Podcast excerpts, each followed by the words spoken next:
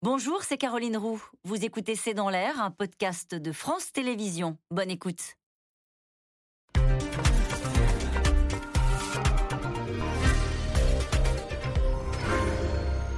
Bonsoir à toutes et à tous. Nous attendons vos questions, SMS, Internet et réseaux sociaux pour alimenter notre discussion. Elle était en état de mort cérébrale. L'OTAN revient en force. La guerre en Ukraine a redonné du sens à sa feuille de route. L'ennemi, la menace directe est désormais clairement désigné naturellement la Russie. Pour la première fois depuis la guerre froide, les membres de l'Alliance réunis à Madrid pour un sommet ont décidé de renforcer la présence militaire à l'est de l'Europe. Le scénario, au final tant redouté par Vladimir Poutine, se met en place.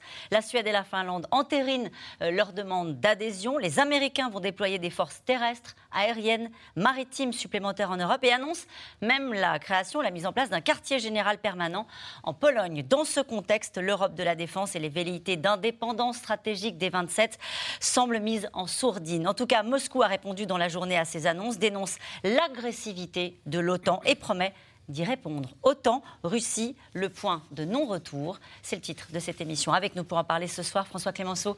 Vous êtes rédacteur en chef international au journal du dimanche. On peut retrouver votre dernier article pour la revue L'Hémicycle. L'Alliance Atlantique est irremplaçable. Nous y reviendrons. Le général Paloméros, Jean-Paul Paloméros est avec nous aujourd'hui. Vous êtes ancien chef d'état-major, ancien commandant suprême de la transformation de l'OTAN. Jean-Dominique Merchet, euh, vous êtes journaliste à l'opinion, spécialiste des questions de défense et de diplomatie. Je cite votre tout dernier l'OTAN, l'Ukraine et le nombrilisme franco-français. Enfin, Raymond vous êtes chercheuse en politique étrangère et de défense au think tank britannique de l'International Institute of Strategic Studies, international c'est ça, je l'ai bien dit. Hein bien ça. Donc le l'ISS. Bonsoir à tous les quatre. Merci de participer à ce C'est dans l'air en direct. François Clémenceau, Vladimir Poutine aura donc réussi à réveiller l'OTAN. Euh, plus que ça, je crois. Plus que ça? Il a, réussi à obtenir de l'OTAN le contraire de ce qu'il recherchait. C'est-à-dire, au départ, il y avait une volonté assumée de diviser l'OTAN, de faire en sorte que cette alliance de 30 pays connaisse des déchirements, des divisions, des désaccords. Et ça ne datait d'ailleurs pas seulement du mois de février, mais de bien avant. Euh, la tactique était d'obtenir de ces deux grands blocs, l'Union européenne d'un côté et l'Alliance atlantique de l'autre, des institutions, des, des, organisations politiques et militaires, d'obtenir des fractures en son sein. Et si ça a pu marcher par le passé, ça ne marche plus maintenant à cause de l'Ukraine. Donc l'invasion de l'Ukraine par la Russie a provoqué exactement l'effet inverse, c'est-à-dire non seulement une meilleure solidarité entre Européens, même si effectivement il y a des différences entre certains de ses membres, mais qui ne sont pas rédhibitoires, et puis entre les 30 pays membres de l'Alliance Atlantique, pour le coup, une volonté assumée, non pas de faire la guerre à la Russie, mais d'être solidaire d'un pays euh, qui est dans le voisinage immédiat de cette organisation. C'est pas contre la Russie, c'est pour l'Ukraine? C'est pour l'Ukraine et surtout c'est pour l'Europe. C'est pour la solidité du bloc continental européen qui est une, une, réunion, de, une fédération de sociétés démocratiques qui partagent les mêmes valeurs et qui veulent les défendre face à une menace. Pendant très longtemps, cette menace, celle de la Russie, a été sous-estimée parce que c'était les années post-Yeltsin, puis ensuite c'était des années de, de, recherche, en quelque sorte, de côté russe, d'une nouvelle identité, d'une nouvelle force, d'une nouvelle forme de puissance. Et maintenant que cette puissance, elle est non seulement affirmée, mais qu'en plus elle se déploie et qu'elle devient agressive, le réflexe des pays membres de l'OTAN est de se retrouver dans une forme de cohésion pour se défendre eux-mêmes, mais pour défendre mmh. ceux qui leur sont proches, à savoir l'Ukraine. Général Jean-Paul Palomero, cette phrase de Jens Stoltenberg, qui est le secrétaire général de l'OTAN, qui dit aujourd'hui la Russie représente une menace directe euh, pour notre sécurité. L'ennemi est clairement désigné. Oui, on a tergiversé depuis de nombreuses années, y compris d'ailleurs en 2014. Je participais à l'époque au sommet du Pays de Galles. Ça n'a pas été aussi clair que ça. Et la preuve, c'est qu'il s'est passé. Il y a quand même eu au sein de l'OTAN euh, une sorte de mobilisation. Enfin, en tout cas, on a, on a essayé de créer d'ailleurs cette force à réaction très rapide qui va être largement amplifiée, ce qui va poser un certain nombre de questions. On va en parler ce soir de toutes les questions que ça peut poser. Et, euh, et puis, euh, il y avait, c'est vrai qu'il y avait des groupes de pays qui n'étaient pas enthousiastes à l'idée de mettre la Russie sur la sellette, stratégie énergétique aidant et, et autres problèmes, ce qui était compréhensible certains croyaient à la diplomatie. Il y avait l'école euh, plutôt dure, euh, moi, je partageais cet avis parce qu'une fois que les Russes avaient envahi la Crimée, c'était déjà un acte mm. de guerre. Mais bon. Et donc, euh, l'OTAN euh, a, quand même ne s'est pas endormi sur ses lauriers, en quelque sorte. Elle a, et on a beaucoup travaillé, et ça, je, suis, assez heureux de ce qui se mm. passe aujourd'hui avec la Suède et la Finlande. C'était vraiment un, ouvrage que, j'ai vraiment soutenu parce que je croyais beaucoup à la cohérence géostratégique du nord de l'Europe. Et je pense aussi que la Suède et la Finlande, contrairement à ce que dit M. Biden, euh, on n'assiste pas à l'otanisation de l'Europe, on peut assister à l'européanisation de l'OTAN, puisque ça mmh. fera 32 pays, on aura 23 pays sur 32. C'est une opportunité. Vous avez raison, mais euh, euh, Jens Stoltenberg, toujours lui, a salué aujourd'hui le leadership décisif des États-Unis dans ce qui est en train de se passer en Espagne. Bah, Jean Stoltenberg est fidèle à lui-même. Je, l'ai servi, donc je le respecte beaucoup. Il est norvégien, c'est tout à son honneur. Euh, c'est pas un pro-européen, quoi. Il faut, quand même dire les choses en face, quoi. Jean-Dominique Merchet, votre lecture de euh, ce qui s'est passé à Madrid avec euh, des annonces qu'on va euh, évidemment décrypter avec vous ce soir, mais le renforcement, sans entrer trop dans le détail, militaire de l'OTAN, mais aussi, et on va le voir assez massivement, des États-Unis dans l'Est de l'Europe. Je commençais cette émission en disant c'est pile ce que voulait pas Vladimir Poutine qui est en train de se passer. Alors exactement, c'est comme le disait très bien François, Poutine, Vladimir Poutine voulait quelque chose et il obtient le contraire. Donc il, il obtient un renforcement de l'OTAN, à la fois un renforcement géographique avec l'adhésion donc de, euh, de la Finlande et de la Suède, 1300 km de frontières quand même avec la Finlande. C'est presque autant que l'Ukraine. C'est presque autant que l'Ukraine. Euh, euh, un renforcement géographique, un renforcement militaire, puisque les Américains ce matin ont annoncé qu'ils allaient mettre des moyens supplémentaires. Nous-mêmes, Français, mettons des moyens supplémentaires en Roumanie. La semaine dernière, il y a eu un exercice des, des parachutistes ont été largués depuis la France ou de, euh, en Estonie, euh, et puis un renforcement politique avec l'affirmation euh, d'une solidarité extrêmement forte entre les alliés. donc c'est vraiment, c'est vraiment un jeu d'idiot, pour dire les choses comme ça, de, de, Poutine. Il, voulait affaiblir, diviser, et il obtient exactement le contraire. Raymond oui, sur, les annonces, et encore une fois, on va y revenir parce que le quartier général installé permanent, quartier général permanent de l'OTAN, euh, des Américains ou de l'OTAN? Euh, Je me souviens plus, c'est les Américains, je crois. Un quartier général, c'est les Américains, c'est même pas l'OTAN, installé en Pologne. On se dit, c'est vrai qu'il y a quelques mois, on aurait dit ça à Vladimir Poutine, il aurait eu des surfroides, quoi. Oui, après, euh, il ne peut pas s'attendre non plus à lancer une invasion euh, essayer d'occuper un pays. Euh, là, il est en train de grignoter des territoires euh, que clairement il ne va pas vouloir rendre. donc là, on est dans une, situation assez, assez grave en Europe depuis la Deuxième Guerre oh, mondiale. bien sûr. donc évidemment que les Européens et l'OTAN, donc avec les Américains et les Britanniques, ne pouvaient pas ne pas répondre et ne pas renforcer donc, ce qu'on appelle la posture de dissuasion, c'est-à-dire renforcer leur positionnement sur la frontière Est pour dissuader la Russie de n'aller encore plus loin. Parce qu'on a déjà entendu Poutine et le Kremlin euh, menacer des pays comme la Lituanie euh, de peut-être subir le même sort que l'Ukraine. Donc c'est toujours en réaction. C'est important de le dire. L'OTAN se renforce en réaction de la Russie. Le problème, c'est qu'on ne parle plus du tout de négociation, de diplomatie. On parle de... Alors là, dans cette journée-là, en tout cas, on a l'impression que... C'est pour ça qu'on a choisi d'intituler cette émission ce soir euh, Le point de non-retour. C'est qu'on a l'impression que de part et d'autre, il y a un raidissement évidemment, vous l'avez dit, hein, créé par les conditions de l'invasion et, de la guerre en Ukraine, mais un raidissement des positions de l'OTAN avec des effectifs. Quand le, secrétaire général de l'OTAN parle de 300 000 hommes qui vont être positionnés dans l'Est de l'Europe, plus la position d'un Vladimir Poutine qui est très véhément, on se dit... Euh, c'est un peu inquiétant pour euh, résumer euh, la position. Bah, ce qui est inquiétant, c'est l'attitude de la Russie. Euh, quand les Russes aujourd'hui, dans leur réaction à ce qui se passe à Madrid, parlent d'agressivité, enfin c'est le monde à l'envers. L'agression, c'est une agression militaire russe contre l'Ukraine. Et en réaction, comme le dit Rim, il y a effectivement une nouvelle posture de l'OTAN qui non seulement s'élargit, mais renforce ses capacités, ses capacités de réaction et de réaction rapide. Jusqu'à présent, il y avait un corps de réaction rapide de 40 000 hommes au sein de l'Alliance Atlantique qui n'a jamais vraiment été euh, déployé pour véritablement voir son efficacité. Mais là, l'ambition de 300 000, c'est euh, pas, pas demain matin, hein. c'est euh, à terme l'idée d'avoir 300 000 hommes capables d'être en état d'alerte pour pouvoir intervenir quelque part au sein de l'Alliance pour défendre l'un de ses membres. Mais j'ajouterais que c'est aussi un, non seulement le contraire de ce que souhaitait Poutine, mais, et je le dis sans provocation, c'est aussi le contraire de ce que voulait Donald Trump.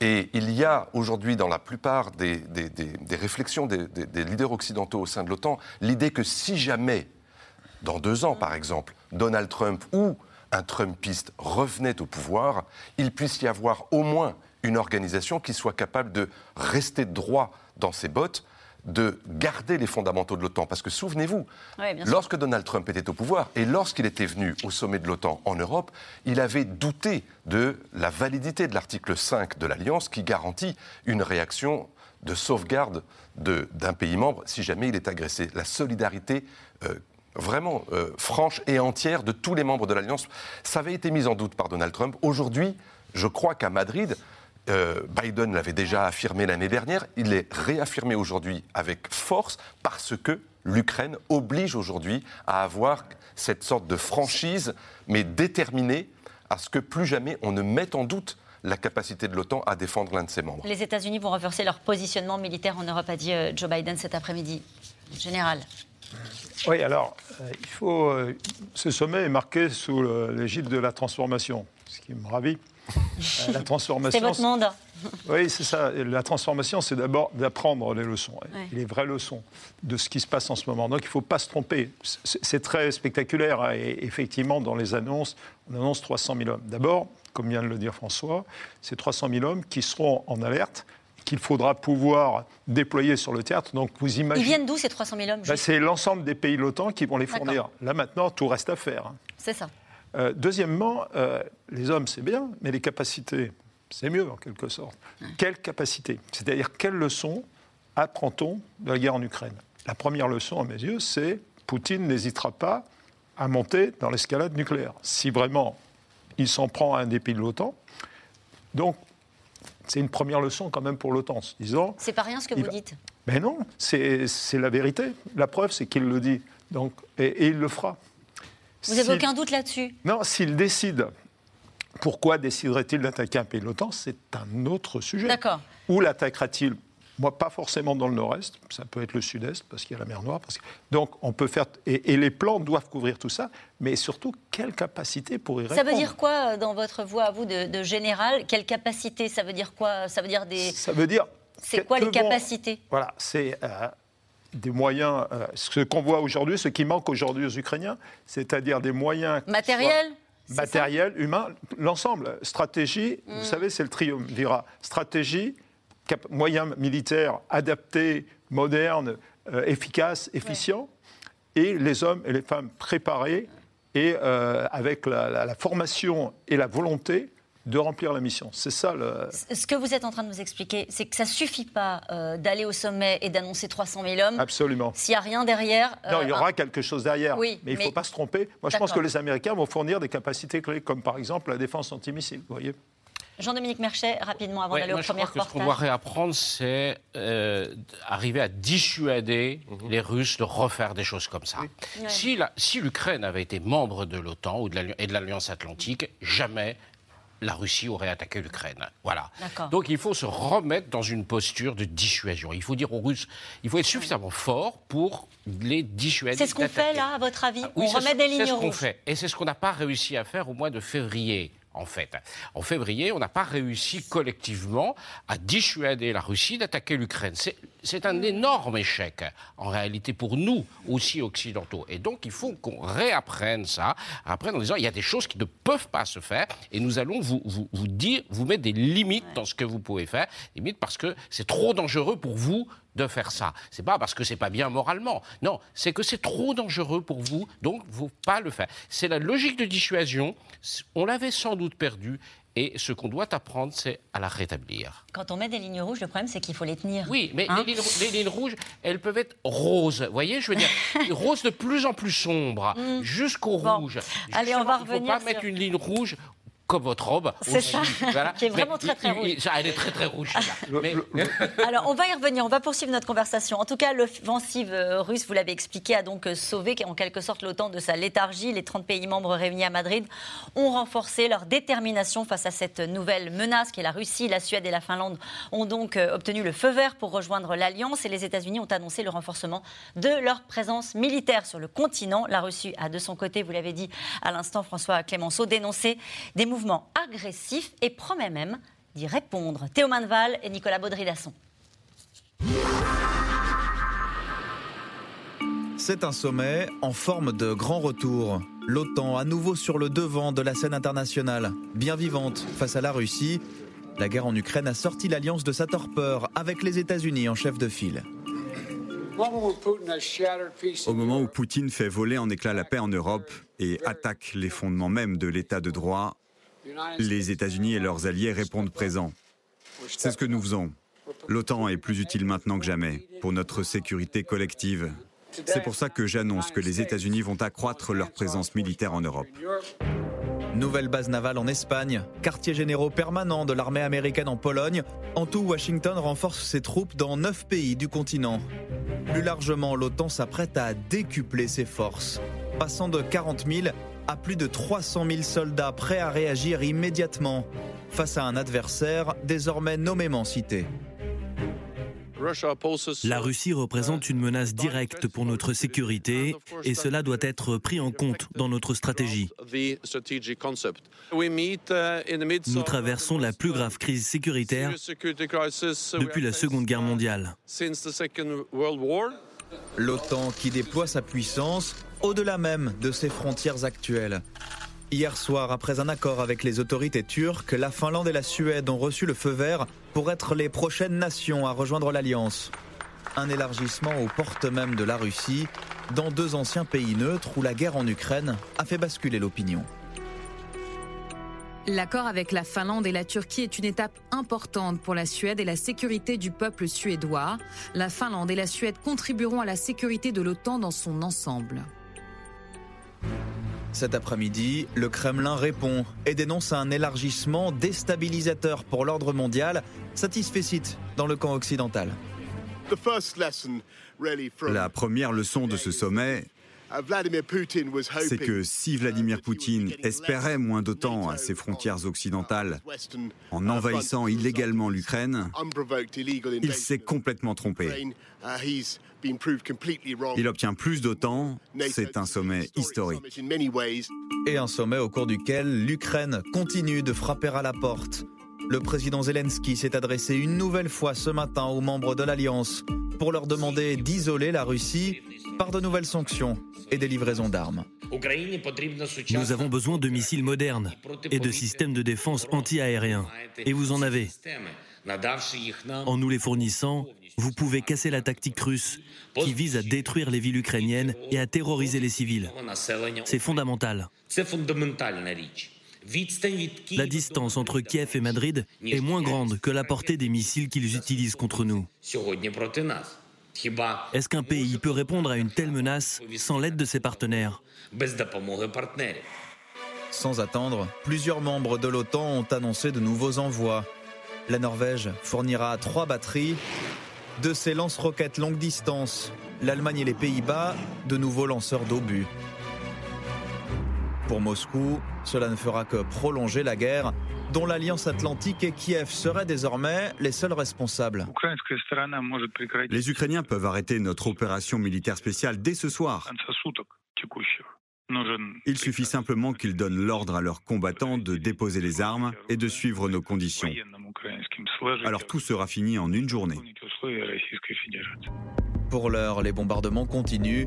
Après le centre commercial de Kremenchuk, les autorités de Lysychansk dans le Donbass dénoncent ces dernières heures des victimes civiles lors de frappes russes. Nous allons revenir dans un instant sur ce qui se passe sur le terrain en Ukraine. Mais d'abord, cette question de Jean-Pierre dans le Loir-et-Cher. La France dans l'OTAN n'est-elle qu'un laquais des États-Unis? Jean-Paul Paloméros.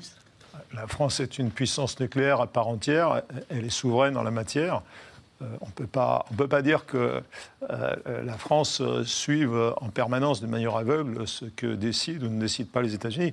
Non, je crois qu'elle tient son rôle aujourd'hui. Elle n'a pas été toujours dans le commandement militaire intégré. Ça l'a pénalisé, incontestablement. Depuis qu'on l'a rejoint, je crois qu'on a une place émérite. Euh, et, elle, euh, elle, joue, elle joue son rôle d'équilibriste. Mais, dans, l'OTAN, on a les poids, le poids de nos moyens militaires, en bah, réalité, non? On est quand même une des puissances, après évidemment les États-Unis, on est quand même une des grandes puissances de l'OTAN, avec la Grande-Bretagne. Et, voilà. Enfin, donc, euh, maintenant, il faut qu'on sache déterminer en permanence quelle est notre, quelle est notre vision de l'alliance qu'est-ce qu'on veut en faire, comment on intègre cette idée européenne au sein de l'Alliance, entraîner les Européens, leur montrer que s'ils travaillent ensemble, l'Alliance sera plus solide et l'Europe sera plus solide pour faire face à n'importe quelle euh, décision du président américain, parce que ça, il faut quand même regarder les choses en face, ça peut changer. C'est ce que vous disiez tout à l'heure.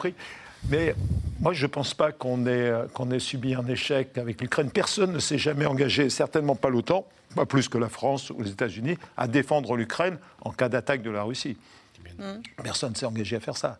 Alors après, on peut regretter que lorsque la Russie a envahi euh, la Crimée, on s'en soit, on soit contenté. C'est là que réside, à mon mm-hmm. avis, l'échec, c'est de ne pas avoir mis la barrière avant que ça soit trop tard. Euh, vous parliez de la Grande-Bretagne, je ne résiste pas à l'idée de vous donner cette phrase de Boris Johnson qui a dit Si Poutine était une femme, il ne se serait pas engagé dans cette terrible guerre de macho.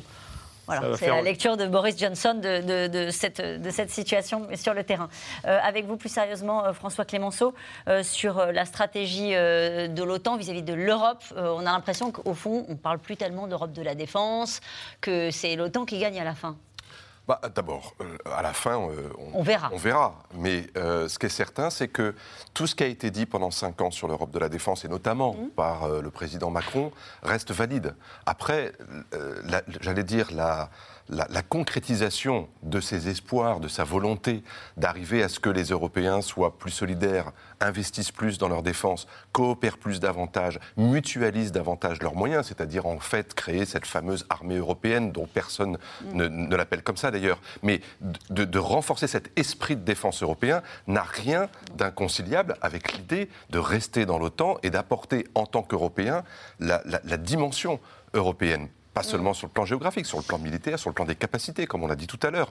Donc c'est pas rien du tout d'avoir comme ça presque 23, 25 pays qui soient euh, capables d'apporter à l'OTAN, mais d'apporter pour eux-mêmes lorsqu'ils mm. auront des décisions à prendre. Il n'est pas certain que l'OTAN intervienne, par exemple, sur notre flanc sud. On en parle beaucoup en ce moment. Là, on parle du flanc est et tout le monde est obnubilé, à juste titre, par ce qui se passe en Ukraine. Mais si demain, il devait y avoir une menace sur le flanc sud de l'Europe, qui prendrait en charge l'OTAN? C'est n'est pas mm. du tout évident. Mais les Européens, eux, ça leur reviendrait comme une responsabilité Quand vous parlez de du flanc sud de, l'Europe, vous pensez à quoi? L'Algérie au Maroc C'est quoi? C'est par exemple aujourd'hui le Sahel, mais ça peut être évidemment euh, demain euh, le Maghreb, ça peut être euh, le Proche ou le Moyen-Orient. et puis voilà, et puis il y a un jour, il y aura une crise en Méditerranée qui n'est pas impossible, d'autant que, et j'espère qu'on va en parler. On va en parler dans un instant de la Turquie. La Turquie reste malgré tout une épine dans le pied de l'OTAN parce qu'un certain nombre de questions n'ont Alors, on va en parler dans un instant, mais je voudrais juste qu'on ferme la parenthèse. On n'est pas une, parce que ça va, évidemment, on va en parler tout au bout jusqu'au bout de l'émission, de l'Europe. Euh, on parlait de l'Europe de la défense, cette information, l'avion de combat européen, le SCARF, euh, le patron de Dassault Aviation a dit aujourd'hui, euh, au fond, il n'y a pas d'élan sur ce projet. À un moment donné, il faudra dire si oui ou non on y va. Mhm. c'est dur à mettre en place, hein, cette Europe de la défense. Bah, en fait, il y, a, il y, a, déjà un vrai problème sur ce. On ne va pas trop rentrer dans le, les détails techniques, mais en vrai, il y a un problème. Euh, si entre les Français et les Allemands, on n'arrive pas à produire euh, un, avion, pardon, mais l'Europe de la défense, ça reste pour moi un rêve. Je voulais juste rajouter une chose sur l'Europe de la défense. J'étais euh, en Lituanie il y a deux semaines, entourée de gens hmm. des pays baltes, enfin de responsables des, pays baltes et de l'Europe de l'Est. J'étais très frappée par le fait qu'ils n'ont aucune confiance confiance dans les garanties de sécurité possibles qui puissent venir de la France ou de l'Allemagne. Pour eux, la seule garantie de sécurité, c'est les États-Unis. C'est encore plus que l'OTAN. Et encore, leur, leur, leur confiance, même dans les États-Unis, commence à être un peu défiée. Donc c'est une situation assez sérieuse si on ne peut pas faire l'Europe de la défense sans les pays baltes et les pays de l'Europe de l'Est. Parce que c'est eux qui sont à la frontière, en réalité, qui est la plus menacée. C'est vrai ce que François dit. Il pourrait y avoir une menace qui vient du flanc sud. Mais aujourd'hui, la vraie menace, le, le théâtre qui est en feu, c'est l'Europe euh, de l'Est. Mm. Jean-Dominique Merchet. Oui, ce que Rim vient de dire est très juste. Nous, Français, on a la dissuasion nucléaire. On considère que la dissuasion nucléaire est la garantie ultime de notre défense. Et c'est vrai que c'est la garantie ultime de notre défense. Pour la plupart des pays européens, y compris l'Allemagne, la garantie ultime de défense, ça s'appelle l'Alliance Atlantique, l'OTAN, et le les, Américains, l'alliance avec les États-Unis, pas avec euh, les Belges, euh, les, Espagnols ou les Français. Euh, donc ça, c'est clair, net, mm. précis. Ça ne fait aucun doute. Donc cette garantie américaine de la sécurité, de leur sécurité, pour eux, c'est non négociable non négociable. C'est pour ça qu'ils vont s'installer en Pologne à la demande des Polonais pour un, quartier général permanent. Et, quand on est tchèque, par exemple, la, République tchèque va prendre la présidence de l'Union européenne le 1er juillet. Quand on est République tchèque, les garanties de sécurité des Français et des Britanniques, on s'en souvient, en 1938, on les a données aux nazis. Euh, donc, c'est des, des, gens qui ont été traumatisés par ça. Donc, la garantie de sécurité pour la majorité des États européens et des peuples européens, parce que si vous leur demandez leur avis aux gens dans les sondages et ce qu'ils vous disent, c'est l'alliance avec, les, États-Unis, que ça nous plaise ou pas aux Français. Et en général, ça ne nous plaît pas à nous. Non, c'est ça. et donc, du coup, ça leur pose aucun problème. C'est réalité. Jean-Dominique Merchet, ça leur pose aucun problème quand le président américain, au contraire, dit on va renforcer notre présence militaire et on va mettre des hommes en permanence sur place. Ravis. Ils sont prêts à payer pour ça. Et d'ailleurs, ils vont payer pour ça. Ils vont même payer. Mais bien sûr qu'ils vont payer. Qu'est-ce qu'ils vont payer? Bah, Par exemple, ils vont acheter du matériel américain. Ah ça, c'est déjà fait. C'est déjà fait. Ils, vont, ils, le font. Ils vont financer la construction des bases. Ça, c'est l'intérêt des États-Unis vont faire ça gratuitement. Donc, ils le font avec un intérêt financier, économique. Mhm. Ils sont demandeurs de ça. Mais nous-mêmes, Européens, nous-mêmes lorsque l'OTAN a été créée en 1949, nous-mêmes, nous étions demandeurs de ça. Ce n'est pas les Américains qui nous ont imposé l'OTAN, c'est les Européens qui ont imposé aux Américains de rester en Europe occidentale. Et, en fait, Donc, il, faut, il faut reprendre l'histoire. Donc ça vient de chez nous. Alors évidemment, la France est particulière parce que nous avons le gaullisme, la dissuasion, et Emmanuel Macron. Tout seul. Et Emmanuel Macron. tous les présidents de la République. Pardonnez-moi. Gaulle disent la même chose. Jean-Dominique Merchet, pourquoi je vous dis ça? Parce que il a pris la présidence française de l'Union européenne en disant qu'il fallait défendre cette autonomie stratégique de l'Europe et qu'on avait un. Mais François Mitterrand le disait déjà. Mais, en fait, Jacques Chirac, tout le monde a dit ça en mais France. sur votre question, votre question est très importante ces pays dont on vient de parler, euh, c'est pas qu'ils ont un, pro-américanisme euh, battant. Non, c'est qu'en fait, ils ont vu les réactions juste là sur l'Ukraine. Ils ont trouvé, eux, que les réactions de la France et de l'Allemagne étaient trop ambivalentes. Ils ne se sont pas sentis soutenus et mis en sécurité par la réponse de la France et de l'Allemagne. C'est tout. Alors que les Américains ont envoyé euh, des, des armes très vite. Pourquoi la Turquie a changé d'avis, François Clémenceau, sur la Finlande et la Suède?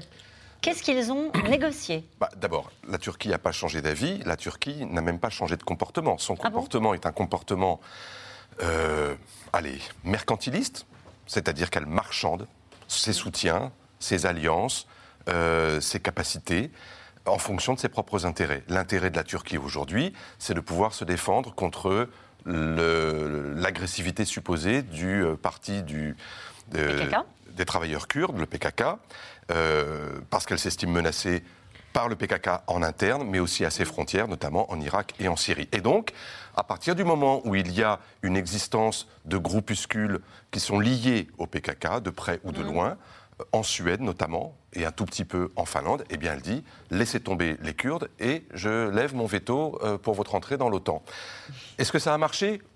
Oui, oui, plutôt, même si ce qu'ont promis les Suédois et, dans une moindre mesure les Finlandais ne mange pas de pain. C'est-à-dire que oui, il y aura une coopération, oui, il y aura du renseignement partagé. Est-ce qu'il y aura des extraditions vraiment comme le souhaitent les Turcs? 33 personnes. Moi, je reste euh, prudent là-dessus. C'est pas du tout écrit noir sur blanc. Mais l'attitude d'Erdogan, et c'est la raison pour laquelle, en partie, euh, Macron avait parlé de, de mort cérébrale de l'OTAN, c'était parce qu'il y avait au sein de cette alliance un membre en particulier qui avait une attitude toujours ambiguë, euh, sur sa capacité d'être fidèle de ses alliés, et notamment, on s'en souvient, au moment de la guerre en Syrie, lorsque notre ennemi c'était Daesh, et que pour la Turquie, non, l'ennemi c'était d'abord les Kurdes et ensuite éventuellement Daesh. Et donc ça posait une vraie question de fiabilité sur l'engagement. Vous en parlez au passé, ça posait une question de fiabilité. Elle est toujours posée. Ça en pose toujours, ah et notamment encore aujourd'hui, à l'heure où euh, Ankara doit recevoir de nouveaux équipements de S-400, c'est-à-dire du matériel russe qui a été conçu pour riposter à l'OTAN, ce qui est quand même hallucinant. Et deuxièmement, parce qu'il y a aujourd'hui un projet qui a été reporté après le sommet de l'OTAN pour pouvoir envoyer des troupes turques en Syrie pour élargir la zone tampon dont, dont, Erdogan veut bénéficier pour pouvoir précisément lutter contre les Kurdes. Général Jean-Paul Palomero, c'est historique de voir euh, la Finlande et la Suède euh, euh, entrer. il n'y aura aucun doute, ce sera validé, hein, l'intégration de ces deux pays dans, dans l'Alliance. Rien ne s'y oppose. On a préparé tout ça de longue date. On a intégré, je dis on parce que j'en faisais partie, on a intégré la Suède et la Finlande dans des exercices de défense collective de l'Alliance. C'est mm. allé jusque-là avec tout le processus politique. Et euh, je, trouve que ça donne une cohérence euh, géostratégique au nord de l'Europe qui nous manquait. On avait peut-être pas des points faibles, parce que la Suède et la Finlande ont des moyens militaires, euh, mais évidemment, quand on les met en commun et qu'on planifie leur emploi en commun, ça change tout. Mm. Et je pense que pour, euh, c'est pour ça que M. Poutine est aussi très irrité, parce qu'il sent qu'il a affaire maintenant à un, bloc, qui est beaucoup plus cohérent, beaucoup plus compact, et euh, qui sera extrêmement difficile. C'est le retour de la guerre froide, à vous entendre. Pour moi, c'est une nouvelle guerre froide. Le tout est de savoir où va tomber le, rideau de fer. À votre avis, il tombe où eh ben, J'espère que ça sera de l'autre côté euh, pour les Ukrainiens, mais j'en suis pas sûr. Ou peut-être au milieu. Peut-être au milieu. Euh, on parlait de la Finlande à l'instant, Jean-Dominique Mirchet, c'est pas rien, la Finlande, en fait, militairement, euh, parce que même si on avait. C'est un pays neutre, on a même parlé de finlandisation, hein, c'était un système, en fait, qui les mettait hors de ce, de, ce bras de fer. C'est une armée, en fait, en préparant l'émission, j'ai récupéré quelques chiffres 600 000 réservistes et 280 000 soldats opérationnels. Et je termine, première force d'artillerie de l'Europe. Oui, bah, c'est un, un peu comment dire, la Finlande, c'est un, c'est un peu comme l'Ukraine au fond. C'est un pays euh, qui a, qui, on, voit l'Ukraine aujourd'hui qui se, la les, les, gens se mobilisent et ils ont des, des, des moyens absolument euh, humains importants. Ils se battent et il y a une sorte de, de patriotisme très fort. Et eh bien la Finlande, c'est un pays que je connais bien. Euh, je suis allé très souvent. Et ils sont comme ça. Un pays neutre qui prépare la guerre neutre, il n'était plus vraiment en réalité. ça, fait quand même, hein. ça fait quand même 20, 20 ans qu'ils s'étaient vraiment rapprochés. Ils étaient d'abord assez proches, d'abord des Américains, puis de l'OTAN.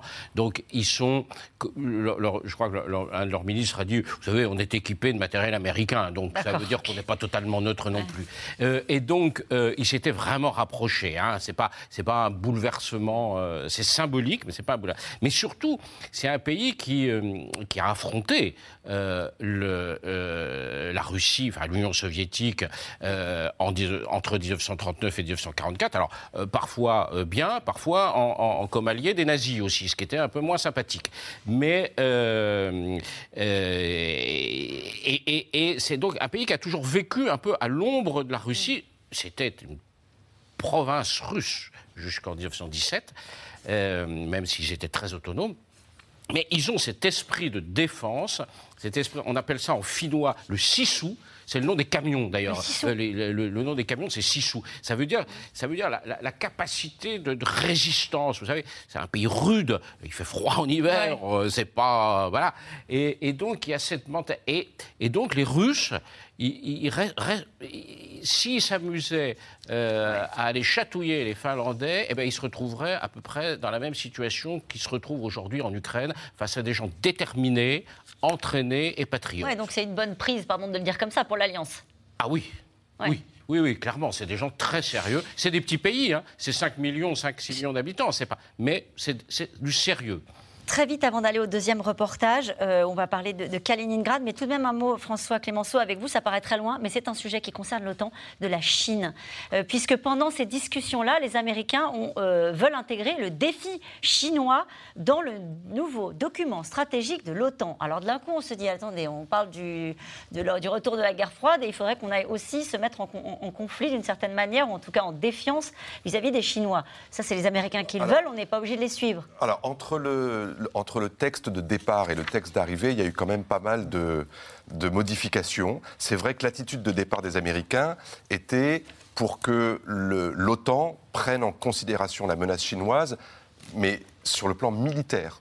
Et là, une bonne partie des alliés, notamment les Français, mais pas uniquement les mhm. Français, ont dit bah, attendez, non, il n'y a pas de menace militaire chinoise contre la zone géographique de l'OTAN.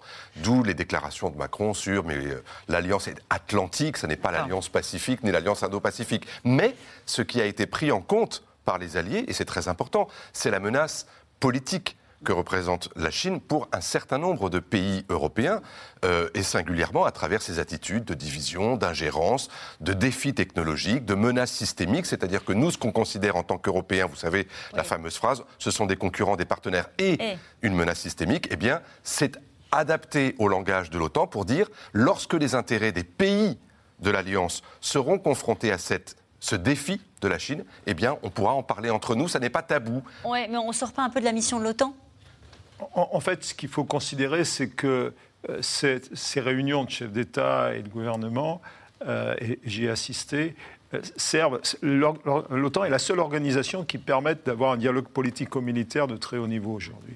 Et l'invitation des pays asiatiques, en particulier le Japon, la Corée du Sud, l'Australie, correspond à, à, cette logique, non pas à mon sens, pour projeter l'OTAN, mais pour avoir une vision globale sur la paix et la sécurité et les enjeux de sécurité dans le monde. Alors, on surveille ce qui se passe en Chine, mais on surveille surtout ce, qui se passe dans ce point stratégique surveillé de très près par les Occidentaux, là où euh, la Russie et l'OTAN pourraient se retrouver entraînées dans une escalade. Kaliningrad, une enclave isolée du reste de la Russie, très militarisée, coincée entre la Lituanie et la Pologne, deux pays membres de l'Union européenne, mais aussi membres de l'OTAN, alors quand Vilnius refuse de laisser passer les marchandises russes, forcément, le ton monte. Reportage sur place, Barbara Steck et Aurélie Saner. À la frontière lituanienne, la file de camions bloqués s'étend sur plusieurs kilomètres. Conséquence directe de la guerre en Ukraine, la Lituanie ne laisse plus passer certaines marchandises russes vers son enclave de Kaliningrad. Les matériaux de construction, c'est interdit de les transporter. Le métal, le bois aussi. On a le droit de transporter certains produits alimentaires. Kaliningrad, une région isolée du reste de la Russie, coincée entre la Pologne et la Lituanie, deux pays membres de l'Union européenne et de l'OTAN. Depuis une semaine, certaines marchandises comme des métaux ou encore le ciment ne peuvent plus passer par la Lituanie. Une catastrophe pour cet entrepreneur. Sa fabrique de béton se retrouve à l'arrêt. C'est vide, ça résonne. C'est le son de gros problèmes. Ces silos de ciment sont vides et c'est très rare en Russie. Il accuse directement Moscou. Si notre pays a malheureusement violé toutes les règles, toutes les lois internationales, est-ce qu'on aurait pu attendre une autre réponse de nos voisins? Mais un peu plus loin, c'est bien sur le chef du Kremlin qu'on compte pour tenir tête à l'Occident. Ce qu'on a perdu quand la Lituanie et la Pologne ont quitté l'Union soviétique, je le récupérerai sans problème. L'Amérique ne pourra rien y faire. Je pense que Vladimir Poutine va s'en occuper s'il ne cède pas. Et pour s'occuper de cette situation de crise, Vladimir Poutine a envoyé à Kaliningrad un de ses plus proches collaborateurs, Nikolai Patrouchev. Le puissant chef du Conseil de sécurité russe en a profité pour lancer un avertissement à l'OTAN. Cet exemple montre que vous ne pouvez faire confiance ni aux déclarations verbales de l'Occident ni aux déclarations écrites. La Russie répondra à de telles actions hostiles. Des mesures appropriées sont en cours d'élaboration. Elles seront prises dans un avenir proche. Leurs conséquences auront un impact négatif sur la population lituanienne.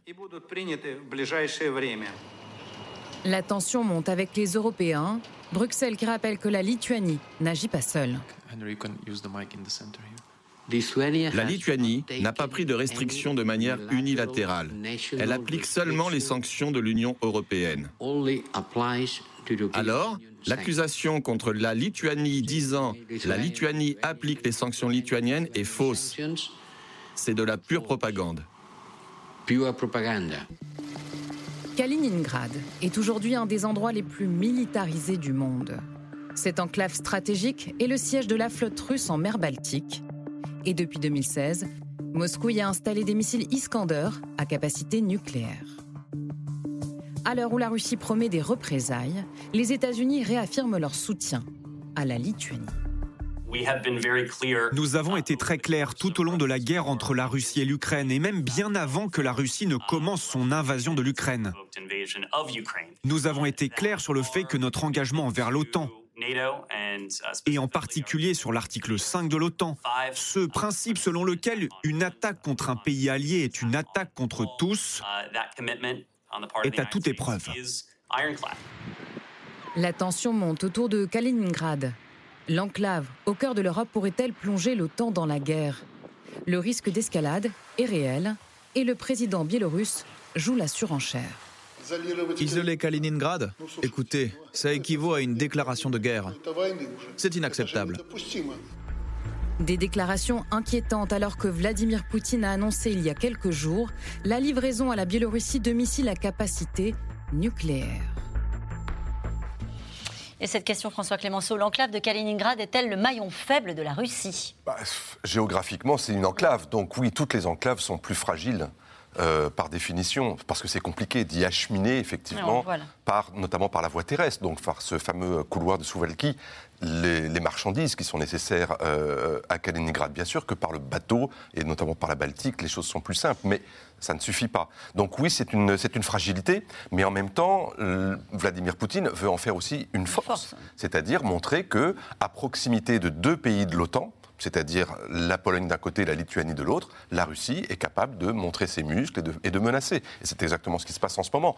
Et ce qui est intéressant, c'est de voir que précisément parce que la Pologne et la Lituanie sont concernées, la Lituanie en l'occurrence parce qu'elle applique cet embargo européen, mais la Pologne parce qu'elle est voisine, l'OTAN annonce d'ores et déjà que si jamais il devait y avoir la moindre agressivité à l'encontre de l'un de ces deux pays hmm. membres de l'OTAN, il y aurait une solidarité des pays membres de l'OTAN. C'est là on peut arriver au point de non-retour. C'est une inquiétude euh, pour l'OTAN depuis, depuis toujours. Je me souviens des premières émissions qu'on a faites sur ces sujets-là. Vous nous avez les uns et les autres alertés sur cette situation où il peut y avoir là euh, une sortie de route, un dérapage qui fait qu'à un moment donné, l'OTAN et la Russie se retrouvent face à face. Jean-Paul aussi. Oui, mais Kaliningrad, évidemment, c'est une question connue. Le, corridor de Suwalki aussi. Évidemment, l'OTAN regarde ça avec attention. Et quand on parle de forces à forte réactivité, on pense à ça avant tout, et en particulier les forces aériennes. Euh, mais euh, Kaliningrad n'est pas isolé aujourd'hui. Monsieur euh, Poutine ou son, son émissaire disait Kaliningrad est isolé. pas du tout. Il y a simplement un embargo sur un certain nombre de biens et on n'est pas du tout à l'échelle de ce qu'est en train de faire subir euh, la Russie en, isolant totalement cette fois-ci l'Ukraine et en bloquant la mer Noire. Donc il faut aussi remettre euh, dans le contexte, et je pense qu'on a intérêt à avoir une communication, nous aussi, très offensive, en disant, mais attendez... C'est ce qui a été dit dans le reportage, euh, très clairement. la Lituanie applique les sanctions qui sont décidées par les Européens.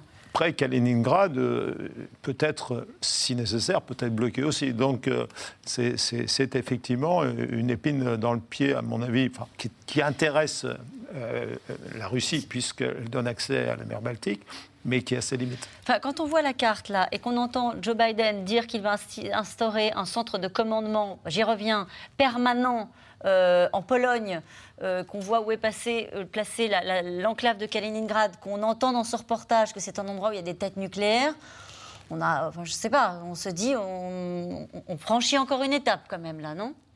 Ben, euh, oui, enfin, on franchit une étape, c'est-à-dire qu'on se dirige vers une nouvelle, je ne sais pas comment on appellera ça, mais une nouvelle guerre froide, 2.0 peut-être, euh, où euh, chacun est en train de positionner ses forces, ses QG, en toute, en toute liberté. Enfin, je veux dire, c'est pas anormal que les Polonais offrent aux Américains l'installation sur leur sol. Les Américains étaient en Allemagne, ils avaient aussi des QG qu'on connaît bien, alors même qu'on mm. faisait face à l'Allemagne de l'Est. Donc tout ça n'est malheureusement pas nouveau. Ce qui est triste, effectivement, c'est ce qu'on se retrouve dans cette situation. Vous parliez de Mais il faut l'assumer. On est plus fort.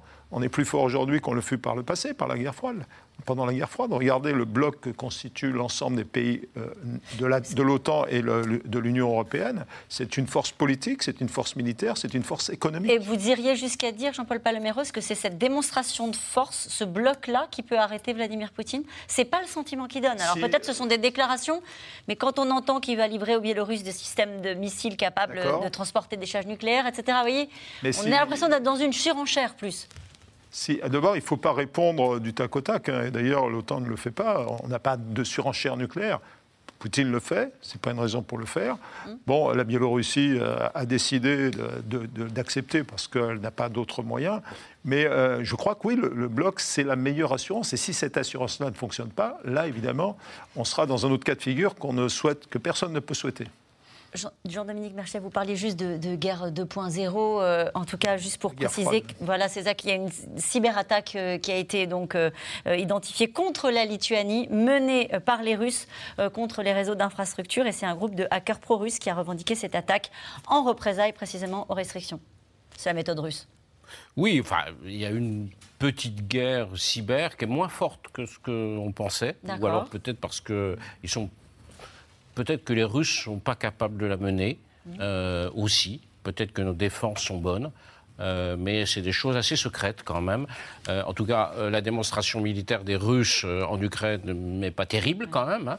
et il est possible que leur, leur capacité d'attaque cyber soit au niveau de leur capacité d'attaque sur le terrain. Mais je dis ça sous toute réserve parce que ce sont vraiment des domaines couverts par un vrai secret défense. donc voilà. Donc voilà, sur, la, sur Kaliningrad et sur, euh, sur, cette zone de crispation et de tension. Kaliningrad, c'est une aberration géopolitique. Hum. Euh, c'est un monstre géopolitique.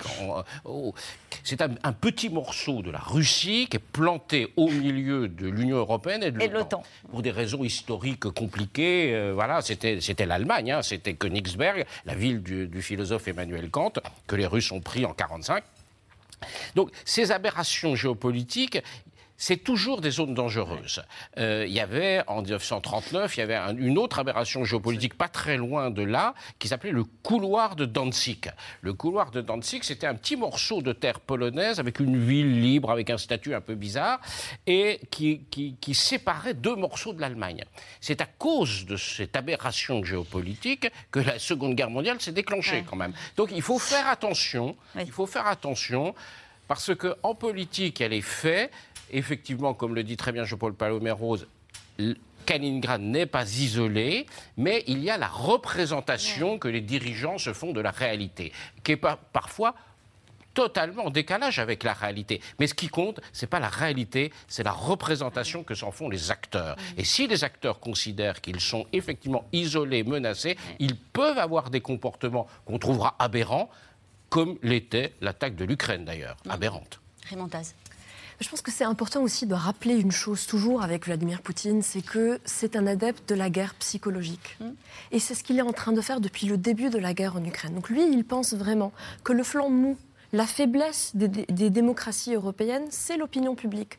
Donc nous, il faut qu'on explique aux téléspectateurs, il ne faut pas avoir peur. On n'est pas dans une surenchère là. On n'est pas dans une course à l'armement. Bien au contraire. C'est à ça que ça pourrait ressembler. Voilà, ça peut ressembler, mais mm. c'est à nous d'expliquer qu'on n'est pas dans un engrenage. Au contraire, pour le moment, tout le monde est en train d'essayer, enfin du côté évidemment, je parle de l'OTAN, hein, euh, de euh, d'expliquer très clairement à Poutine qu'ils ne veulent pas rentrer dans une guerre avec lui, qu'ils ne sont pas des co-belligérants, qu'ils aident autant qu'ils peuvent avec des armes, mais qu'ils ne vont pas engager des soldats. Ça, tout ça est important quand on parle entre, entre pays. Euh, donc ça, c'est vraiment important de le, de le répéter.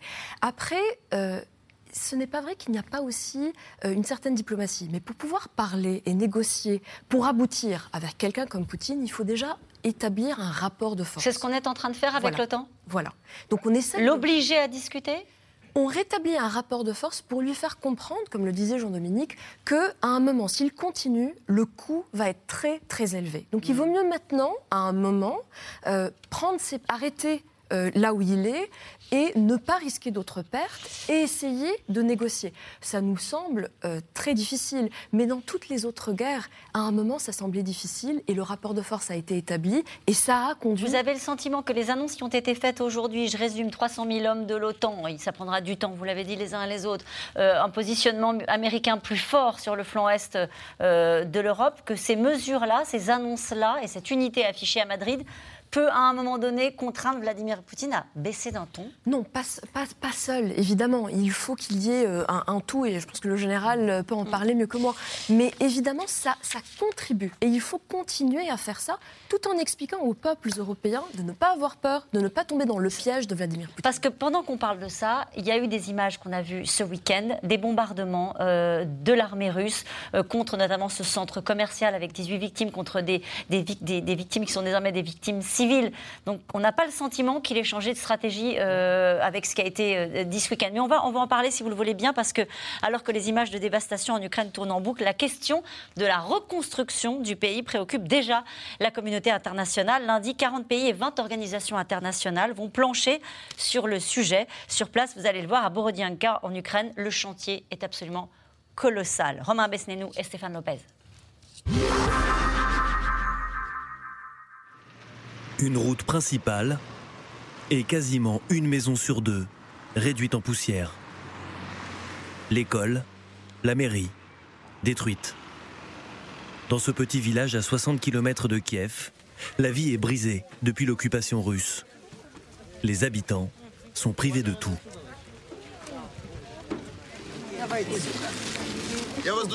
Faites la queue s'il vous plaît, doucement. Tous les jours à la même heure, un camion d'aide humanitaire apporte des provisions. Doucement, doucement. La foule se presse. Il n'y en aura pas pour tout le monde. Il y a de l'huile, du sucre, de la farine et des céréales. On compte beaucoup sur ces aliments parce que les aides sont trop faibles. On reçoit à peine 100 euros par mois pour vivre et nos enfants sont partis à la guerre. On n'a plus rien, mais on fait comme on peut. Le plus important, c'est qu'on est vivant. 40 habitants du village ont été tués par les Russes pendant la guerre. Ils avaient fait d'Andriivka une base militaire avancée proche de la ville de Borodjanka et sur la route de Kiev, la capitale. Olena, elle, a survécu, mais a tout perdu. Ils ont tout détruit. Jusqu'ici. Là, c'était l'atelier de mon mari, où il gardait son matériel de serrurier. Les Russes étaient d'une violence inouïe. Ils menaçaient même les grands-mères du quartier avec leurs kalachnikovs. Moi, je disais à mon mari...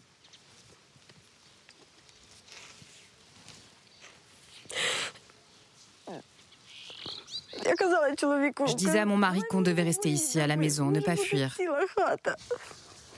Peut-être qu'on aurait pu la sauver.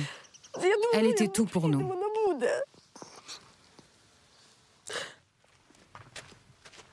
Obligé de boire l'eau du puits, de dormir dans cette petite caravane avec ses deux enfants et son mari, Olena survit avec 180 euros par mois que lui donnent les Nations Unies. Traumatisée, terrorisée à l'idée que les Russes reviennent. Les autorités nous disent si la sirène retentit à nouveau et ne s'arrête pas, partez, fuyez. Prenez toutes vos affaires et quittez le village. Mais je prendrai quoi? On m'a déjà tout pris. Maman, qu'est-ce que je fais avec ces briques? Mets-la plus loin. Elle pourra resservir.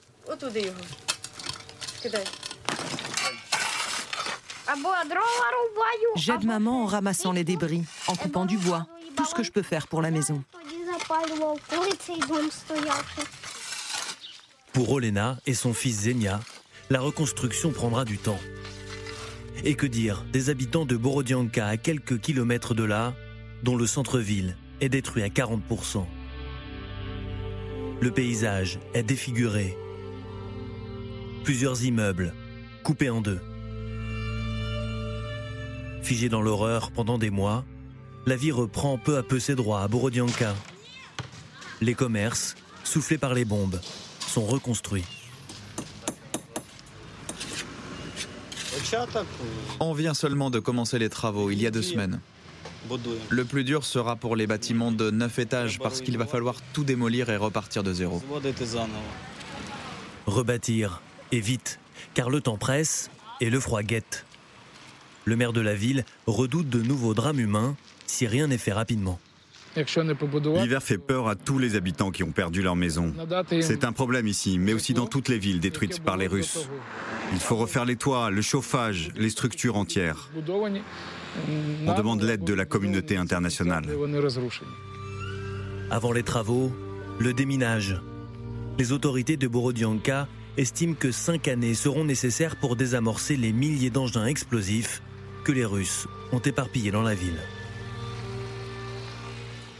Et après ce reportage, j'en profite pour remercier toutes les équipes de C'est dans l'air qui, depuis le début de cette guerre, sont euh, sur le terrain et nous permettent de voir au plus près euh, la réalité de, ce que vivent euh, les populations. C'était donc un reportage de Romain Besnénou et Stéphane Lopez. Et quand on voit ces images, François Clémenceau, reconstruire reconstruire. C'est-à-dire qu'il faut d'abord, euh, ça paraît monumental la tâche qui va être celle des Ukrainiens, aidée par la communauté internationale. Oui, parce que là, ce qu'on vient de voir, c'est une petite ville moyenne. Alors multiplier ça par euh, autant de grandes villes et à l'échelle même d'un pays, parce que soyons sérieux, quand vous regardez euh, Mariupol ou même Kharkiv ou certaines grandes villes comme ça qui font plus de 500 000 habitants, vous vous doutez bien que lorsqu'une ville est détruite à 60, 70, 90 il faut tout, tout reconstruire, tout.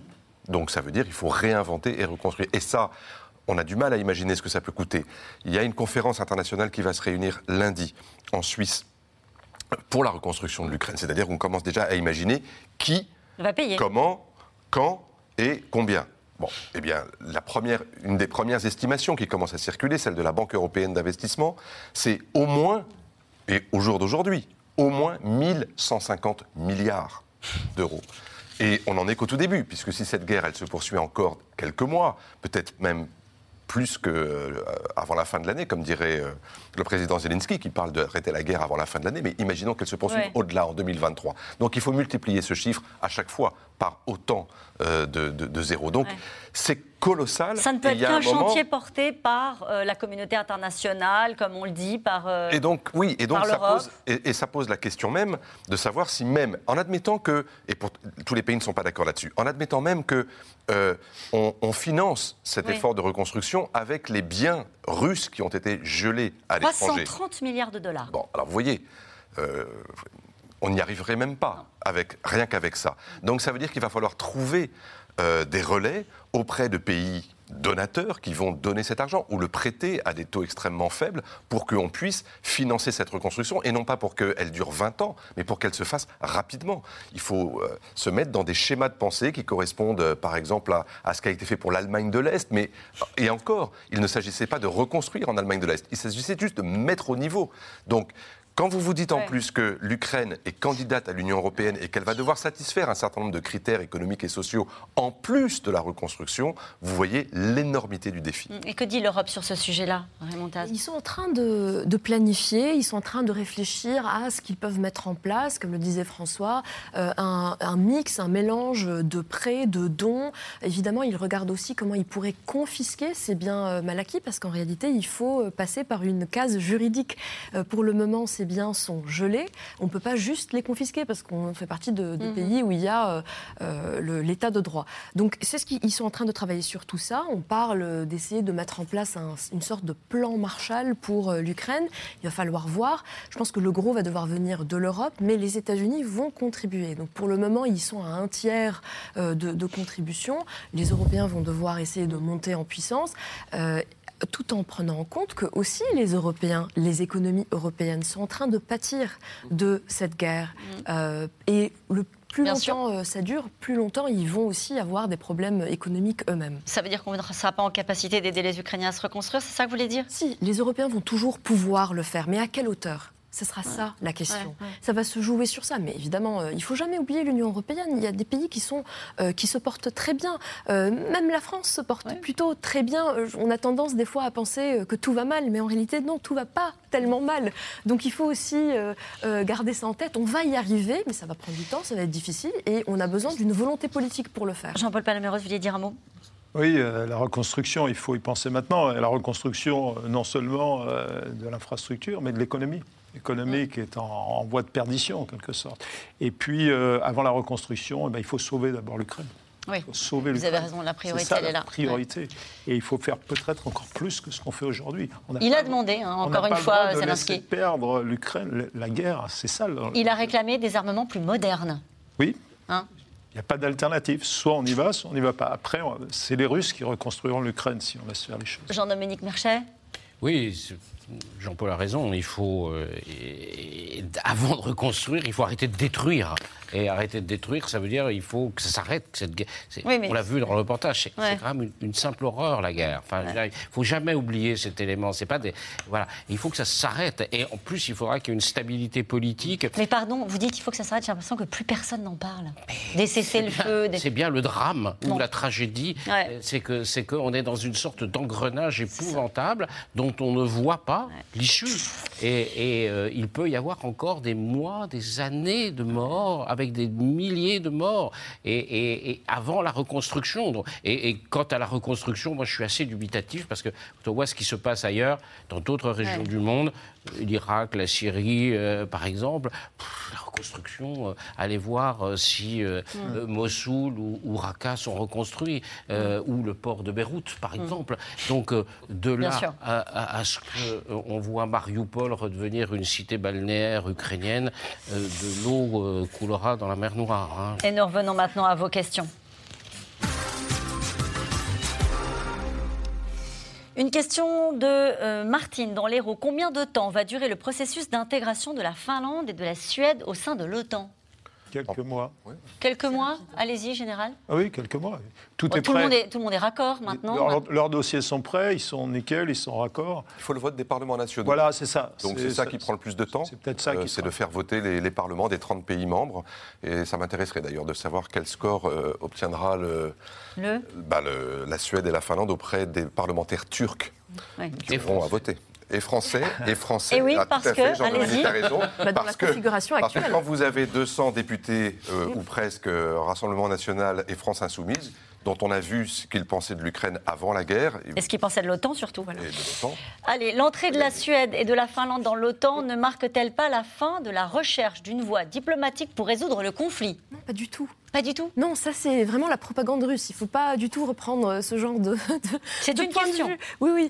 Euh, il, faut, il faut expliquer. Non, c'est pas du tout ça. Euh, d'un côté, on ne peut pas demander. La Finlande a été envahie par les Russes en 39. Ils ont perdu 10% de leur territoire. Et ils ont gagné la guerre. Et ils ont gagné la guerre. Donc pour eux, le traumatisme, il est encore là. C'est pas, c'est pas un truc abstrait pour eux. C'est une question existentielle. Et comme le disait Jean-Dominique au début de, la, de l'émission, si l'Ukraine avait fait partie de l'OTAN, on ne serait pas dans une guerre en ce moment. Oui, mais s'il n'y avait pas eu la guerre en Ukraine, l'OTAN, euh, la, Finlande et la Suède ne seraient peut-être pas rentrées si euh, promptement. C'est vrai. Et ça, c'est un peu l'ironie du sort de, de, de Poutine.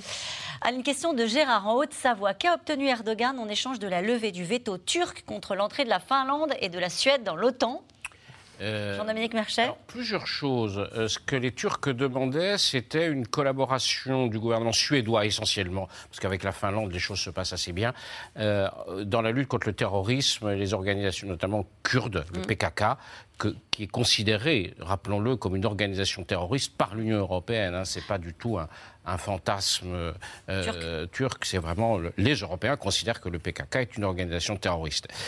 Euh, donc évidemment, après, il y a en, Suède des réfugiés politiques qui sont couverts par un statut euh, de droit et qui sont en Turquie condamnés pour terrorisme. Donc c'est ça l'enjeu. Est-ce que jusqu'où ils vont les livrer, machin? Donc ça c'est la première chose. La deuxième chose, c'est que la, Suède avait imposé un embargo sur les livraisons d'armes à la Turquie à la suite des affaires en Syrie. Et les Turcs disent de manière assez compréhensible, il est absolument impossible qu'au sein d'une alliance, un pays décrète un embargo, une alliance militaire, un pays décrète un embargo d'armement sur un, autre. Voilà, ça, ce, sera levé. il a profité de la situation, ah, Erdogan, pour euh, d'une manière extrêmement, hein extrêmement habile, et il a gagné. Et il a gagné. Mais les euh, F-35 et les F-16 américains, oui. qu'il attend depuis et par des ailleurs, années, Et par ailleurs, il ne les aura pas. C'est-à-dire, ah, Ça, on verra. Il discute avec, il, par ailleurs, il discute avec, euh, non seulement avec les Suédois et les Finlandais, mais aussi avec, les, Américains. Et il y a peut-être d'autres deals qui se feront avec les Américains. Pour, euh, dealer quoi? Deux ah choses. La modernisation de son armée de l'air et la capacité d'intervenir dans le nord de la Syrie. Comment Vladimir Poutine réagit-il à l'adhésion de la Suède et de la Finlande à l'OTAN? Alors ils ont dit qu'ils n'étaient pas impressionnés ou quelque chose comme ça. Bah, ils ont dit que c'était une forme d'agressivité. Oui. Euh, encore une fois, c'est le, monde à l'envers. Mais euh, lorsqu'il y a eu l'élargissement, enfin vous en souvenez mon général, les élargissements de l'OTAN d'après la fin de la guerre froide, la Russie de Poutine à l'époque, n'a pas réagi avec une extrême violence. Il y a eu de la déception, il y a eu des amertumes. un peu dans le désarroi, la Russie, à ce moment-là aussi. Et puis, il a fallu attendre quoi 2007 avant qu'il y ait vraiment une forme de réaction virulente dans le langage. On se rappelle, c'était à la conférence de Munich.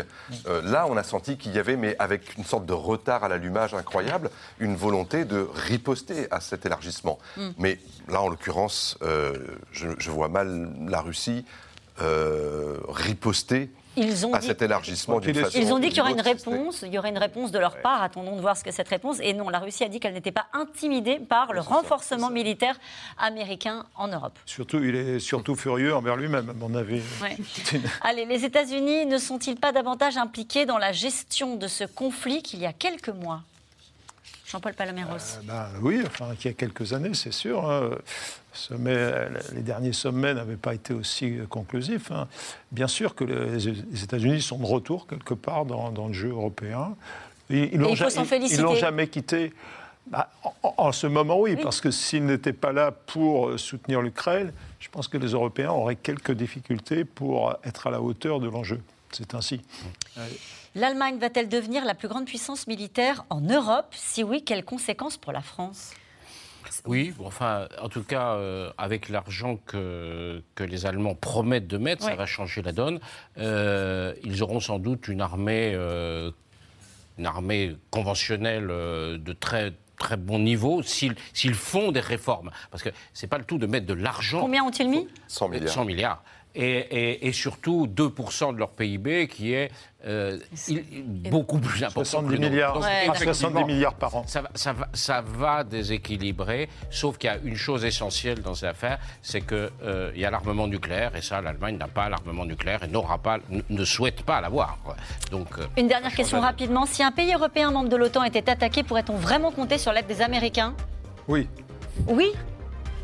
Oui. On ne peut pas en douter. C'est le fondement de Allez, merci à vous tous. C'est la fin de cette émission qui sera euh, rediffusée ce soir à 22h45. Je vous rappelle que vous pouvez retrouver C'est dans l'air quand vous le souhaitez, en replay et en podcast. Nous, on se retrouve demain en direct à 17h50 pour un nouveau C'est dans l'air. Belle soirée.